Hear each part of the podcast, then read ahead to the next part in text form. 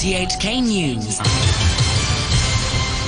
It's one o'clock. I'm Kenny Hodgart. The headlines Chief Executive John Lee says his administration takes a positive view of declining COVID infections in the SAR and is actively studying changes to quarantine rules.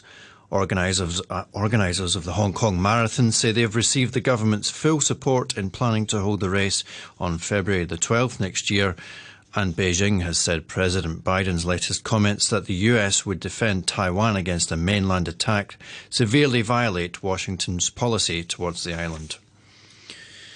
Chief Executive John Lee says his administration is actively studying changes to quarantine rules as it takes a positive view of declining COVID infections in the SAR.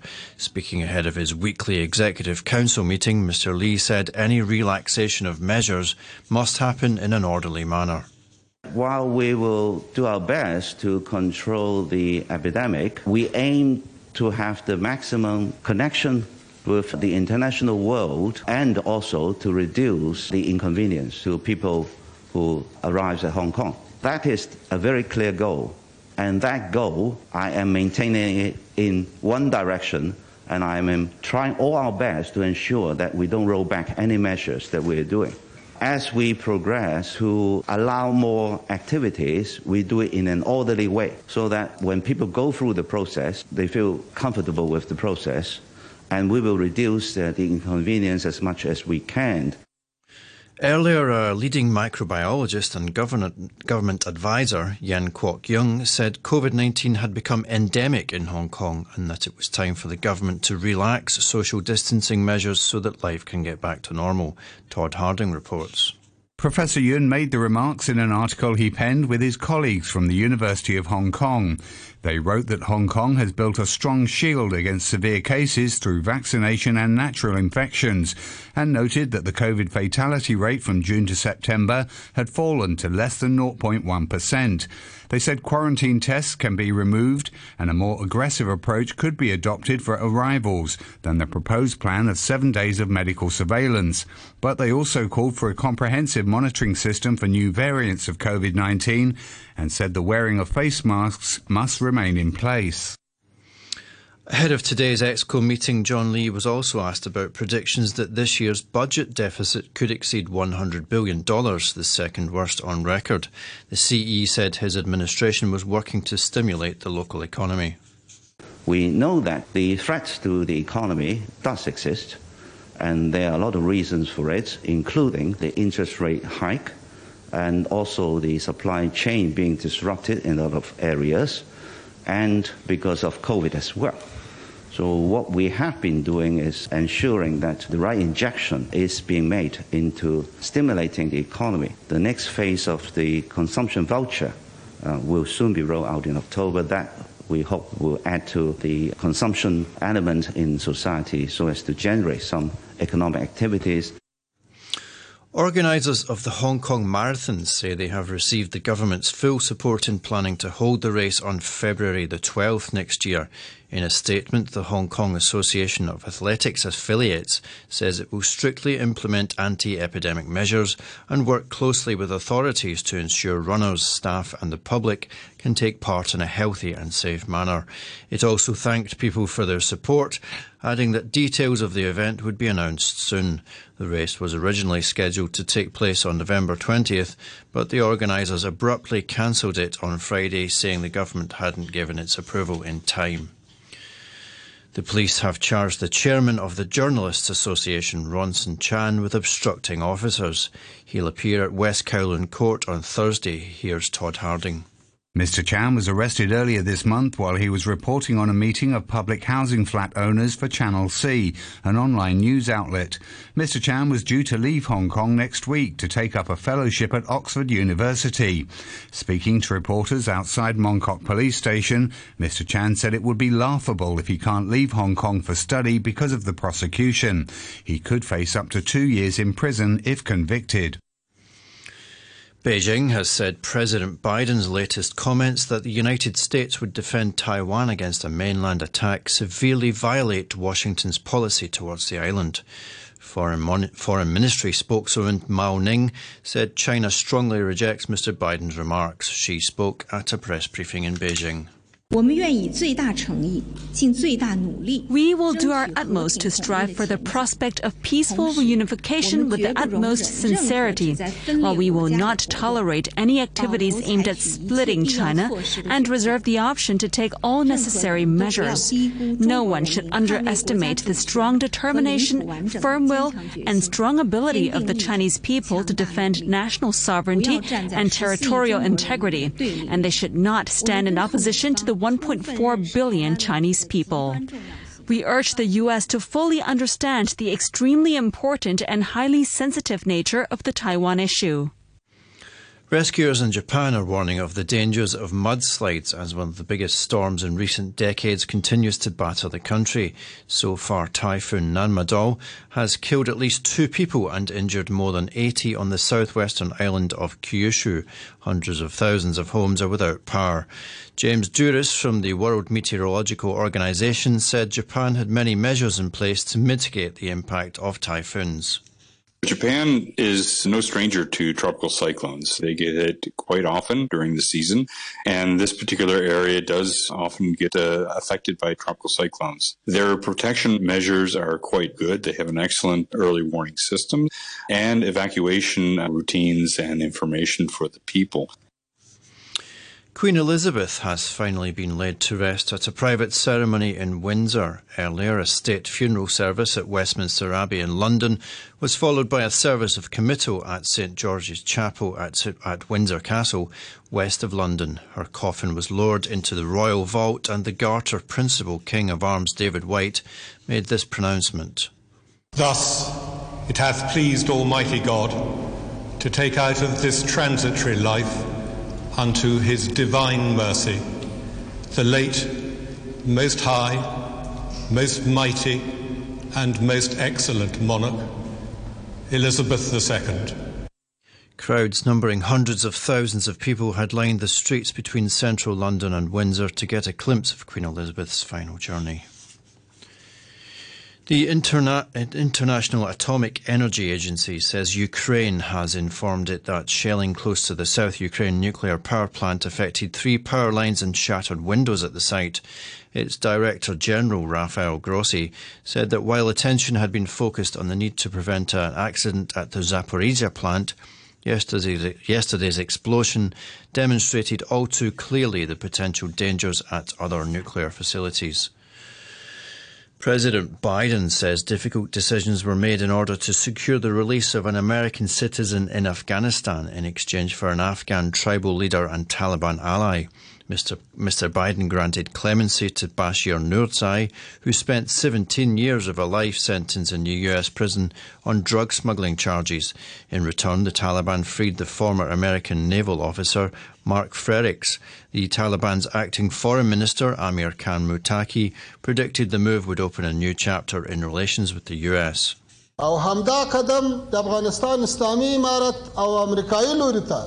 This step also discloses on the Islamic Emirate and on the American side that many developments can be made through talks.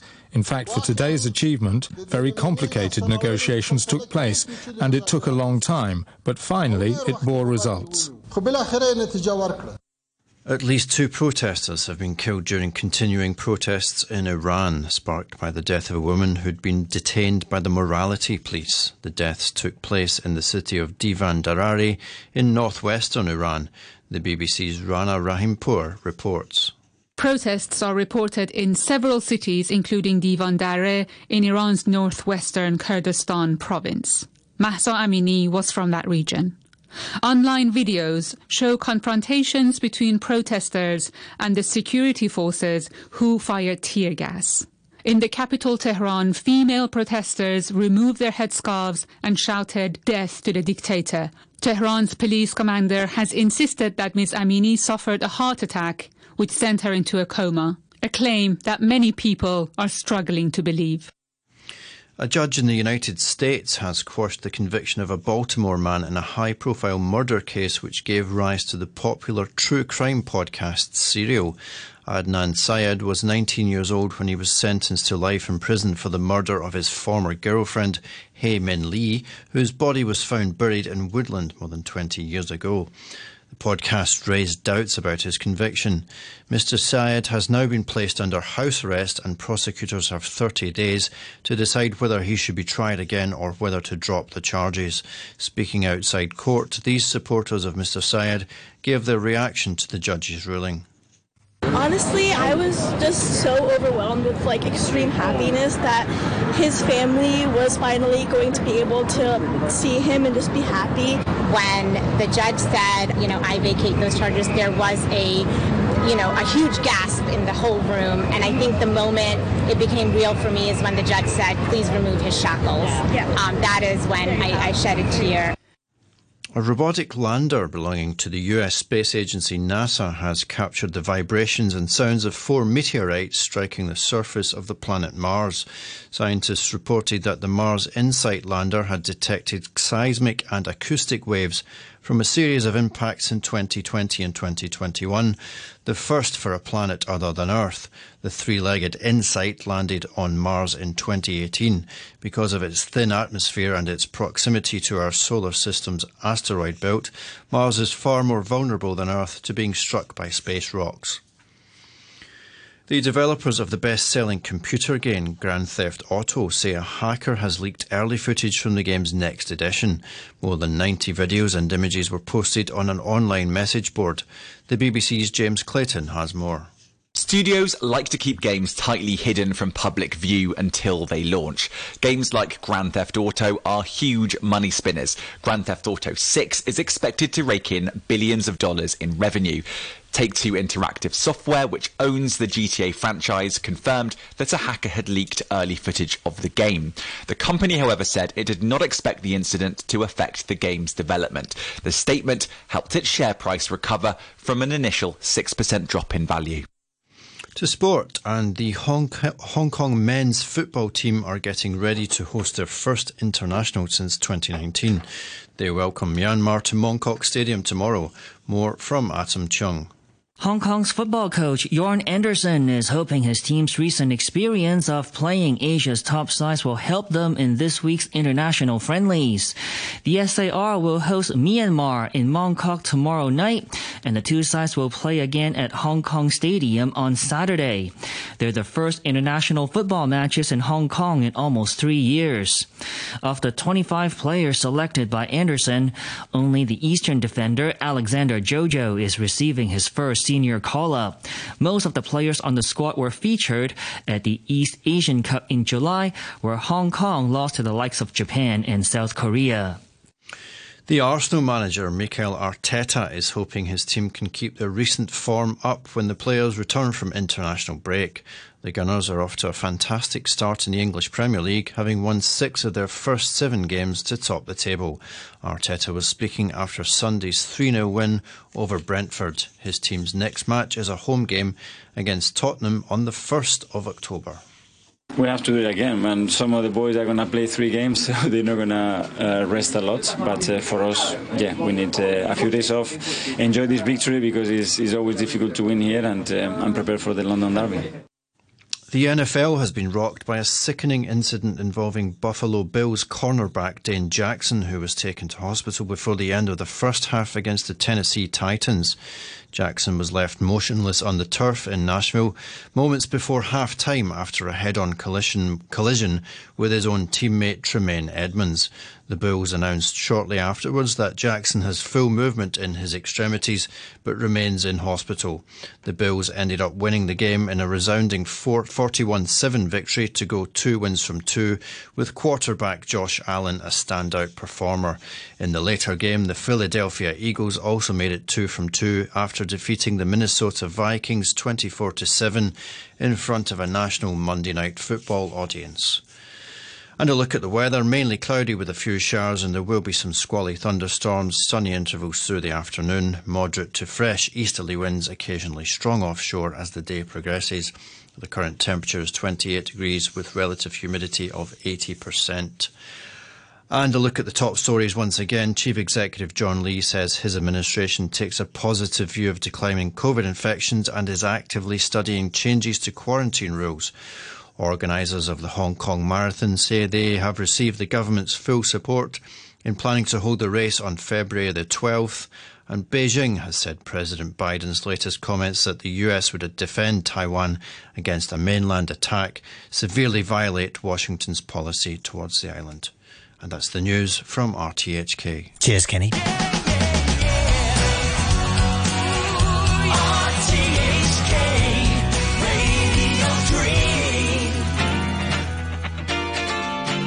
A very good afternoon to you. Uh, James Ross in for one day only on the Brutel 2.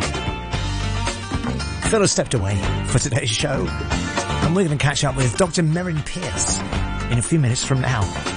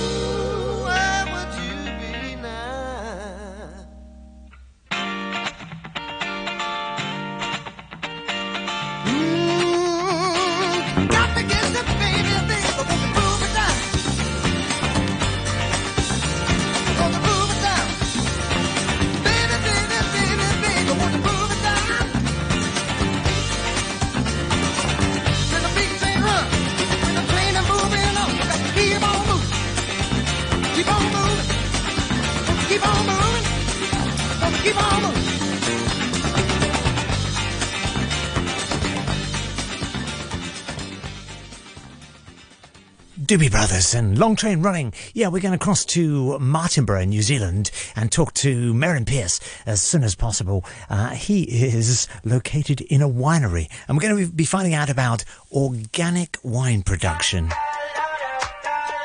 Sounds great.